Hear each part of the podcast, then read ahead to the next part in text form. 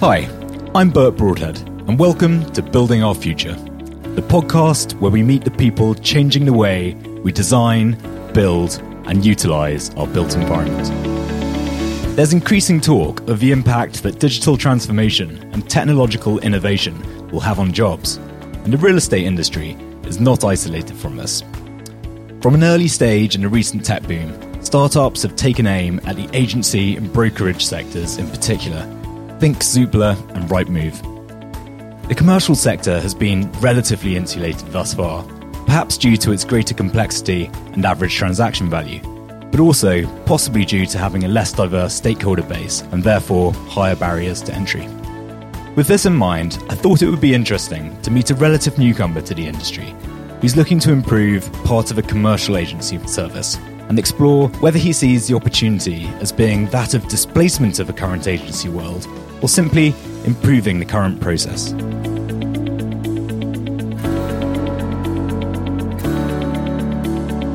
My guest today is Will Blakey. Will is an entrepreneur with a background in sales, marketing, and tech. He both made and lost a fortune all before he was 25. Since then, he's founded myofficemove.co.uk, the online marketplace for moving office. Outside of his day job, Will is an active investor in tech venture Den Automation and is also an online business coach and life coach, helping people to become, in his own words, the best version of themselves and live the life they want. Will, welcome to the show. Hello, thank you. For our listeners, how would you describe My Office Move? My Office Move is a marketplace for moving office, an online marketplace. So we're connecting the industry to a central platform. We help companies source everything they need from their office space right through to surveyors, solicitors, fit out contractors, furniture companies, IT and telecoms and removals. So your, your customers are uh, tenants? Yes, companies in the process of moving. So that could be anything from a startup in their gestation period. They'll typically go for a hot desk, co working environment, and then as they grow, they'll need flexible office space to grow into. But the, the tricky spot is when you leave that flexible working space into your own personal home. And there really isn't anything online at the moment to help facilitate that process. It's very broken. Searching the market for an office requires going to multiple different websites or instructing an agent. And that's just the beginning. Once you've found an office, you need to find a whole host of different services. So we've brought all of that information to a central database that's freely searchable. And at the same time, we educate users on the process so that they can stay in control. So I guess your business is really twofold. Is one starts off going onto your website, and I suppose it has a similar feel to something like like Zoopla. But then once once I see a property which might take my fancy, the second part of your offering comes in, which is really kind of talking me through the process and acting on my my behalf to make sure I get the space I need. Is that is that right? Yeah. So with moving house, you've got Rightmove and Zoopla they have kind of ventured into the commercial property space, but no one's really doing a very good job of it. And that's the gap that we fill. All of the offices on our platform are listed with a complete breakdown of the cost of moving, which is unique to our platform. So rather than just looking at the rent, you can see everything in, in one foul swoop, which improves your decision making process. And like you say, once you've chosen that office space, you can then choose a design, you can then choose your contractors, and you can source and fulfill uh, the, the entire office move in one place. We've been through this experience as well. It's like you, we needed office space. You go online, you can't find anything. Oh, I wonder why not. And I, I, suppose part of the reason that the Zooplas and Rightmoves have never really cracked this market is it is quite bespoke. Even even on a relatively small office move, uh, the costs involved are still big. The fit out is complicated. It's not a it's not an easy process to fully digitize or automate. I feel like it is easy. Maybe that's because the technology now is is more advanced than it was in the past, and now that Zoopla and Rightmove have become big giants in the residential property sector, it would become somewhat complicated to venture out into another another sector because it is effectively a completely different sector within the industry. For us, given that we have no ties to any previous history, we haven't got, you know, we're a, we're a brand new company, we can take a completely fresh look at this for us anyway, it's been simple to aggregate all of the data and make it available for users. That's interesting because I think it ties in with, with my next question is why do you think this gap exists in the market? So why, why isn't this being done by the traditional agency world? There was a lot of resistance uh, in the first nine months of our journey because I had this idea after my own personal experience of moving office and realizing there is no central platform for offices and how complicated the whole thing is. So naturally, the first thing you do is you want to go out and validate your idea. And who better to validate your idea with than agents and people in the industry that operate in the industry? But there was so much resistance. Everyone was telling me, no, it can't be done. I kind of got to the bottom of it. The reason why this doesn't exist already is the industry doesn't want it to exist. All of the agents, or many of the agents, are able to charge large fees to companies in the process of moving office because of how complicated it is.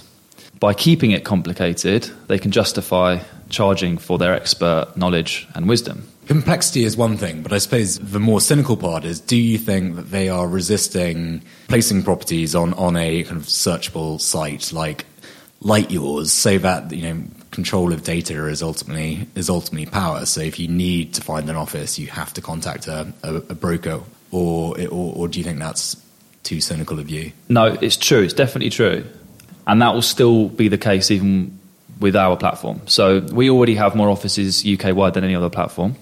So over ten thousand offices. That's still not the full market. Are those provided to you by uh, the landlords directly, or is that via the agency community? at the moment built relationships with Zoopla, so we have all of their data on our platform. We have a relationship with Search Office Space. They're the oldest serviced bro- office broker in the UK, 25 years old. So they've given us all of their data. And then the Workplace Company, and they have 90% coverage of Zones 1 and Zones 2 in London.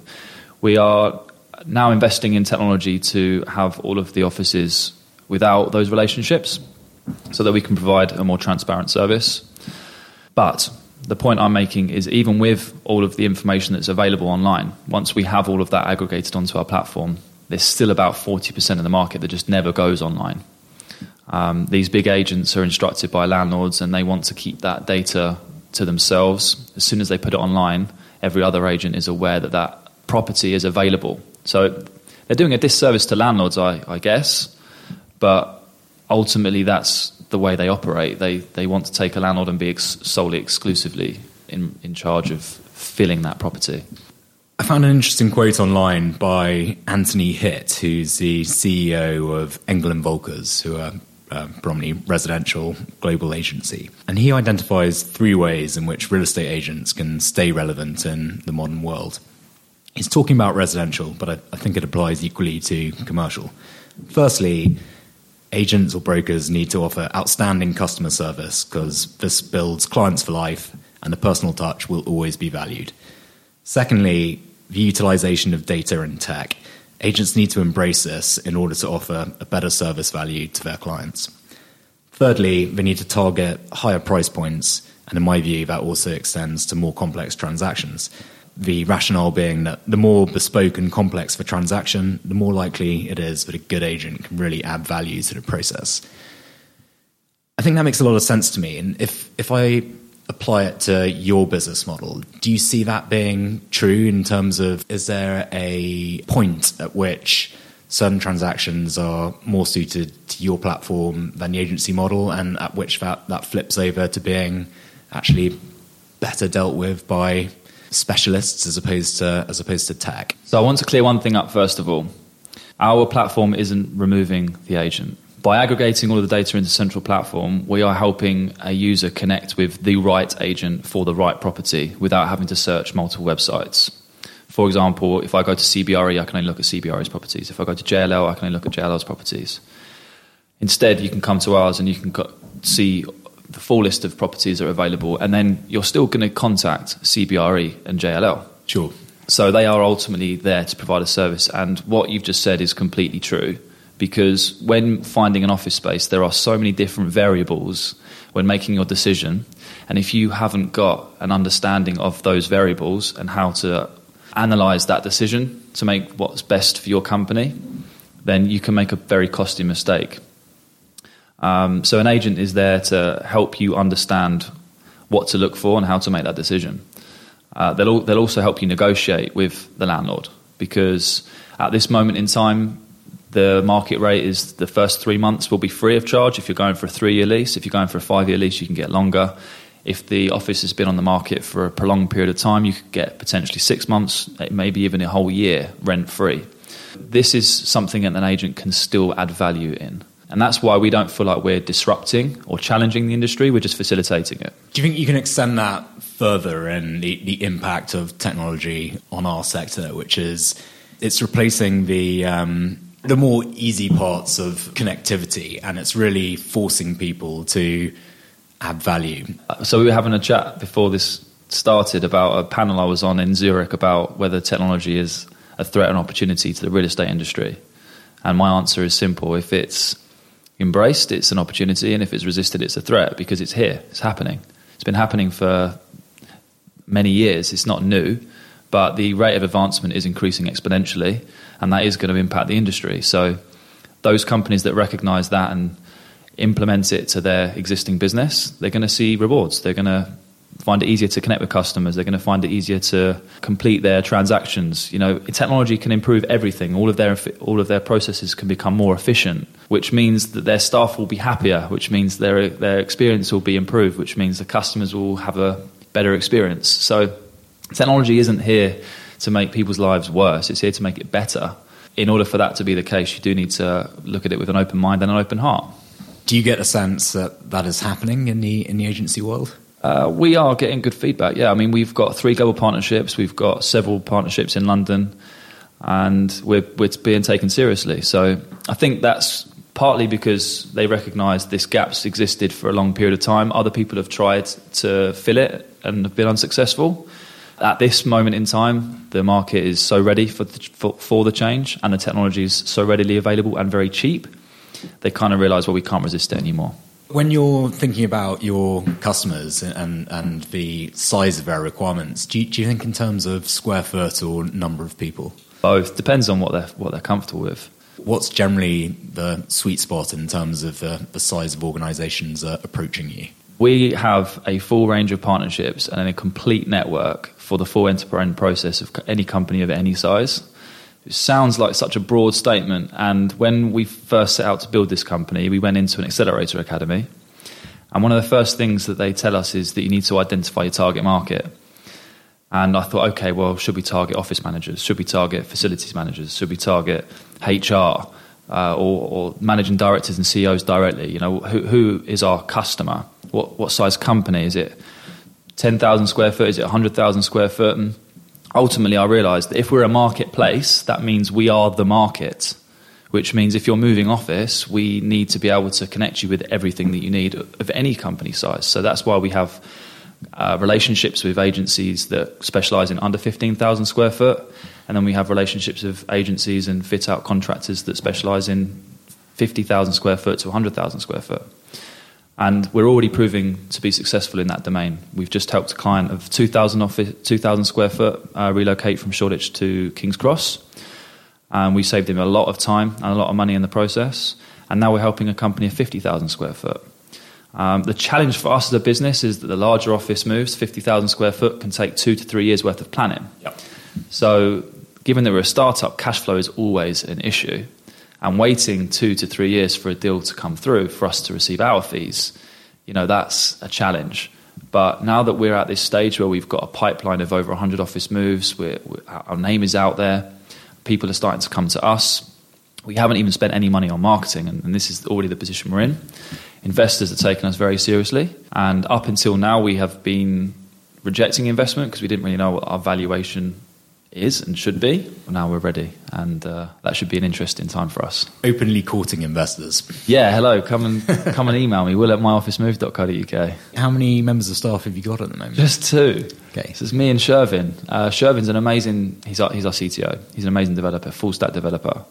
He's built technology for CompareTheMarket.com, and he has just built so many amazing platforms. When I first met him, he was trying to launch a very, very high in depth piece of technology to help actors and people that would otherwise rely on, rely on, agencies to create their own website, a bit like Wix. But I didn't really see a market for it. We just kind of developed a relationship off the back of that meeting, and now we're working together on this. Beyond the um, the agency world, which we've spoken about, you you not seeing them as direct competition. Are, are there other people doing similar things to you that you you view as direct? To my knowledge, no. Again, this is one of the things that the Accelerator Academy tell us we need to have. We need to have competitors, but um, to my knowledge, we do not have any competitors. The closest thing to a competitor we have is those that are competing for the same keywords as on Google as us. Right. You know, anyone that is in this industry that's trying to connect with a company moving office is all bidding for the same keywords. So we need to be clever with it. You know, we, we, we haven't got a huge budget. Are you targeting the, the co-working sector as well? So desks within within the co-working offices, or yes. So we already have 100% market coverage of all serviced offices. Right. So hot desking right through to private offices, and that's through our relationship with Search Office Space. So there is a company, I think it's called um, Hubble. Hubble. Who, yeah, right. But they, they're purely focused on service the office service sector, office, right. yeah. And they have, they have a great platform. You know, they have more data than any other platform in respect to the serviced office sector. You can see the price per desk, the price per per office, per private office. Then there's quite a lot of information as, that, that we don't have at this moment in time. Right. But we're working to get that data. And I would say, I don't know, off the top of my head, maybe 50% of the, the market we have that type of information on. It's the, the other 50% that we're still trying to get. And when you talk about information, how how important is it for you to get comparable data in terms of transacted rents so that you can then advise people accordingly, or, or is that really the domain of the, the agents still? We want users to be able to educate themselves so they're not being sold to, Yeah. you know, as, as they say. And ultimately, data is what gives us that power. So, as much we, we want as much data as possible so that we can arm the user with everything they need when, when making their decision. That's why we made the decision to advertise each listing with a complete breakdown of the cost. Because if you just look at it as rent, you're going to be very surprised when you realise, oh, actually, this office needs a fit out, needs furniture, it needs you know all these different things, all these different components. Ultimately, if you don't go into the office move with that awareness, then you're just wasting everyone's time anyway. Because you're going to turn around to say, "Oh, actually, I can't have that office, so I've wasted my own time. I've wasted that person's time. I've wasted that person's time." And that's why we believe transparency and, and community is the, the only way to do business. What are the plans for my office move once you've once you raise this investment, which I'm sure will come? What's next? So there's two key parts of our development at the moment. Number one is to have all of the data ourselves. We don't rely on our partners, although we want to continue having those relationships with our partners. We, we want to have the data without depending on anyone else. Then there's a second component to our business, which is an intelligent back-end CRM platform that connects all of our partners together. And this is something that we see a huge amount of value in and I'll give you a brief overview, not to go into too much detail. I don't want to give away all of our secret sauce. But let's let's say I'm a company moving office and I'm dealing with seven different suppliers. I've got the agent who's helping me negotiate, who's helping me with all of the viewings. Then I've got the surveyor, the solicitor, the fit out, the furniture, the removals companies, the IT and telecoms. Right, that's the full supply chain from experience helping one company moving office, I had to communicate the same message to every single component within that supply chain, so seven times, let's say. But I'm not just dealing with seven companies, I'm getting three quotes from each part of the supply chain. So all of a sudden, that's 21 companies that all need to be told the same thing. I felt like a broken record. And if it weren't me, it would be the client, although that's, you know, that's why we exist. We take all of that, that time constraint away from them at this moment in time without us, the client is having to explain themselves that many times. And then the, what the company they do choose to engage with, there's an ongoing process where they're continuing to exchange spec about the office move.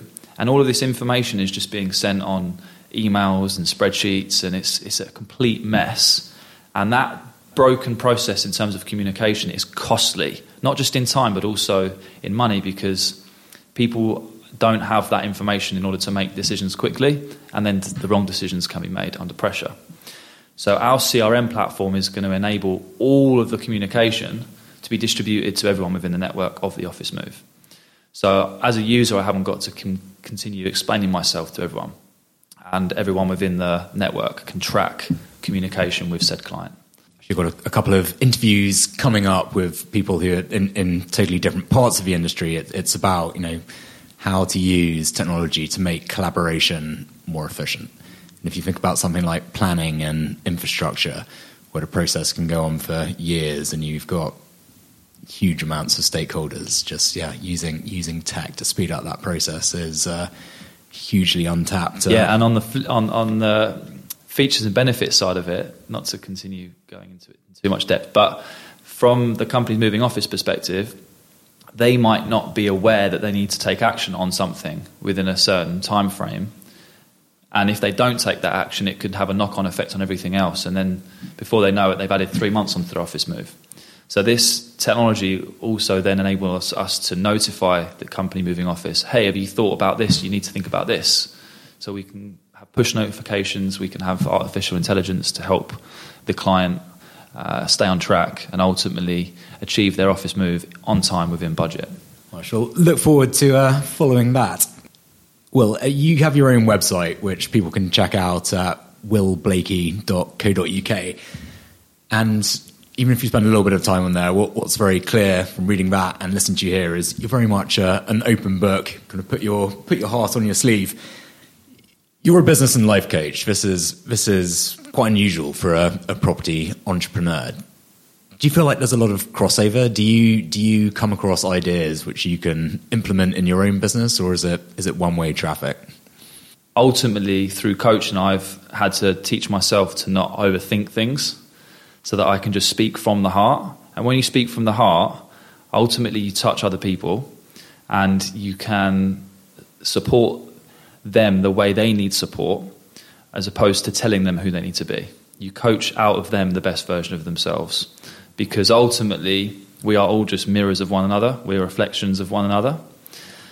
When you support someone in that way, it does something to you as an individual. So, have you heard of oxytocin, for example? Yes. Yeah, so we all know Facebook at the moment is talking about how they've created a feedback loop that gives us a dopamine hit, which is very addictive. Oxytocin is more addictive, but we get it from helping others not only is it more addictive, but when you take action that releases oxytocin, it inspires other people. So I found this little hack in life where the more I help others, the more I help myself. So it has a, a, a direct feedback. And this positivity that I'm, I feel from helping others gives me fuel. And then I can supercharge myself to apply what I know and what I'm learning into this business. And ultimately, my office move is going to require a team of people. And if I can apply my skills as someone that can listen empathetically to people, that's only going to make it easier for me to build a team, train a team with, with the right culture and, and value set that is required to build what we're building because it's new. Yep. And that means there's going to be lots of hurdles, lots of challenges, lots of things that we don't know, lots of unknowns, lots of uncertainty and that requires a certain mindset. The reason for the question, and, and thank you for your answer, is um, it is nuanced towards property in a slightly tangential way. So on your blog, you also have reference to uh, gratitude journal, and so it's it's kind of mental and and physical well being, which is a trend of today, not not a fad, but it is a it is a trend. Do you think this is being reflected in offices, both in the way, and that's a two phase question. So, in terms of what's being offered to occupiers, and B, in terms of what occupiers are doing in terms of their fit out? Uh, well, definitely depends on who the company is, right? I can tell you right now, a young workforce cares about the environment they're working in. We all talk about millennials, right? I feel like a millennial still. I think we all do, really. We don't. None of us get older inside, do we? We kind of just convince ourselves we know what is we know what we're doing. No one knows what we're doing. Everyone's just winging it all the time in every aspect of life. Let's face it. The environment is becoming increasingly important. You said just when I arrived, you've got Jess who's going to get you some plants. And I mean, for me, it's stupid to not have plants. Think about it logically. What do plants do? They take out carbon dioxide and they put oxygen into the room. Well, we are human beings. We feed off of oxygen. When we have a a, large oxygen, oxygen supply increases our productivity. Not only that, but it's green. Green's positive. We like looking at things that are positive. So, you know, aspects within the workplace definitely have an impact on our mentality and our emotional well being. And those things have a direct impact on our output. Jess will kill me if she hears this and thinks uh, thinks I've told you she's just blowing plants. We're going we're going full active office. Will it's standing desks, things to hang off from the ceiling, punch bags. That's Works. so cool. That's so cool. So you've answered the question yourself. You, I mean, you're you're making that transition, and that's the way the industry is going. Do you think landlords are kind of adapting to that in terms of what they're what they're offering? Landlords that are just offering an empty space don't care because the, the company moving in will make all those choices. It's kind of integrated in the in the common parts. I mean, our, our building's a bad a bad example, but even considering the way you curate a good reception and whether it's with good artwork or you know a, a sense of community down at the ground level rather than just a, a grotty lobby, all, all that seems to be part of the parcel.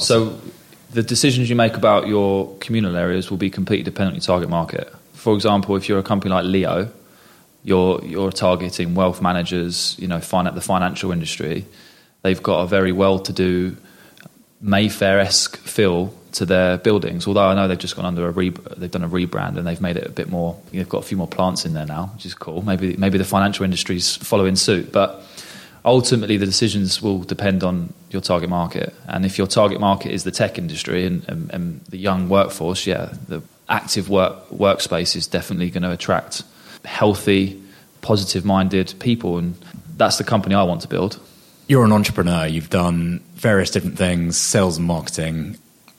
Why why the real estate industry? How did you? I how did ask myself that question all the time because I don't love moving office. And for the first six months, I did question. Well, even probably longer than six months, I questioned myself: Why am I building this? Why am I building this? Why am I building this?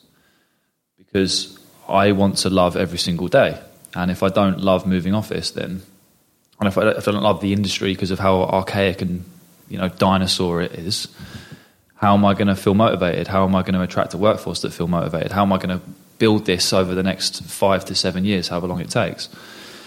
Ultimately, I came to, to this realization: the industry is worth 26 billion pounds in the UK alone, and if we would achieve a seven percent market share, that's an 87 million revenue. Just just looking at the way that we do business, and that's in the UK this is my stepping stone into something that will ultimately, within me, I believe I can change this industry and then go on to change the world. I know that sounds really idealistic and people shoot it down all the time, but I do have a real sense of belief that I'm here to do something with a purpose and I am purposeful in every action I take. So this industry is just ready for me to attack and support simultaneously.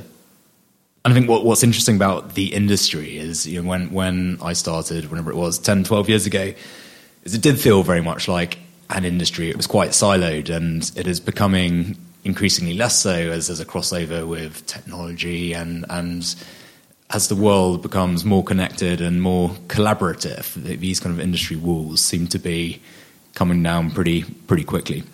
So what, one one of your things that you're very open about on your on your website is um, past failures Yes. or um, But there is no such thing as failure. right and that, and actually you know from what you said it's it's not really failure it's it's there's an element of bad luck there or, or mistakes rather than failures. But what what have you what have you taken from your past experience and been able to apply to the current role that you think has really stood you in good stead? Let me clarify the question. What have I learned from my failures that are helping me now, or what have I learned from my past? Full No, stop. from from the from the failures. The failures. Okay. Every time you fail, you learn something very, very deep about yourself. My biggest failure is something that does it still haunt me to this day? No, it doesn't. So I will share it with you. This is something that put me into a deep dark depression for about 18 yeah 18 months my biggest success became my biggest failure. I think that's how it works right? I built a company from 8 staff to 100 staff. We turned over 15 million in 5 years. And i wanted to sell that business. I was ready to exit but my business partner didn't feel the same way. So we kind of went two separate paths over a period of 6 months and we fell out and had many disagreements. And during that time the business just went in a different direction and neither of us really had control of it. Long story short, a couple of the sales guys were doing things that weren't moral and ethically right. That was aired on BBC Watchdog. Right. I'd left the company before this investigation became public knowledge. And the, the moment I found out about it was the moment it was played on TV. And I got a text message saying it was on TV, and I was like, what Whoa. the hell is going on? and at the same time, I was, I was having a failed relationship and just going through a lot of different stuff. Obviously, the argument, arguments I was having with my business partner. Right. So, what I learned from it, and that was the reason for this question and why I'm going into this story. There was a three second video clip, four second video clip of me on the program. That's it. And I was telling one of the sales guys to blindly follow the training. And there was nothing sinister in those words. It was it was just spiel I gave to a nervous sales guy saying, oh, "I've never sold before. I don't really know what I'm doing." I'd say, "Oh, it's a good thing that you don't know what you're doing because people that have been in the sales industry for years come in with a bunch of bad habits. You're a blank slate. We can teach you everything you need to know in order to sell. As long as you blindly follow the training, you'll succeed." Yeah. Right? But when you associate those two words with the training he received, well, okay, it looks very different. So it's like, right, what do those words mean? Blindly follow. Okay, that's what it means. Never blindly follow. Question everything. That's the lesson. And it took me a long time. Well, actually, it didn't take me a long time to work it out. I, I realized it very early on, but it took me a long time to really let that sink in. If you want to change who you are and change something for the better, then you have to make a conscious decision to change your input. And that's what I did. I, I spent 18 months completely changing what I consumed, and that meant not only my diet, but also what I listened to, what I watched, the people I spent time with. And that's what's led me to discovering this gap within the industry. That's what's led me to become a business and life coach. That's what's led me to have all my other ideas that are also running simultaneously in the background to change the world, as I previously said. So that is how a failure can impact someone's life for the better. If you could give advice to anyone out there who's thinking about what to do or stuck in a rut or whatever, what would- what and yeah, what would be the first thing you'd advise them to to do as a means of kickstarting the process? If you feel like you're stuck in a rut, be proud of yourself. Because some people are stuck in a rut and they're not aware of it. So they stay in the rut. As soon as you feel like you're in a rut, it's your opportunity to change. And there's so much information available online, on YouTube. There's so many seminars you can attend, free seminars you can attend to explore that feeling. Why, why, why do I feel this way all of a sudden? You know, what does it mean? And ultimately, anxiety, the reason we feel it is because it's, it's the body's way of saying we need to change. We feel anxiety because we are in the wrong environment. Our actions don't fall in line with our values. The things that we're doing don't sit well with our gut. And we've forgotten how to listen to our gut because we're too busy listening to our mind. And ultimately, if you feel this way, it's a very positive thing because it's the beginning of potentially a long and difficult journey, but the end result will be something beyond what you ever imagined was possible for yourself. Thank you, Will. That's been that's been fascinating in many ways. We, we've got a couple of slightly left field questions to finish up on. What's your favourite building? In the world, Yeah, The pyramids class as a building. yeah. I'll give you the pyramids. okay, they're pretty cool. How did they get built? Um, yeah, yeah. Hard labour. I mean, that's that's yeah, graft. there's some energy there, right? That was set to contact the beings that are above us or, or below us. I don't know, depending on what way you look at it. But the pyramids are a pretty cool building. If we come to office space, mm-hmm. seeing as this is the, the, the topic of the talk, um, I really like Central Working's building in Paddington, Two Kingdom Street, which is where we're based. Yep. It's got the most plants of any other office I know of in London, and it just makes me feel so happy. There's a lot of natural light, a lot of plants. And do you like? what- What's your what are your views on the Paddington Basin area as a as a? Paddington's really cool, really cool. It's really nice. I mean, it's well.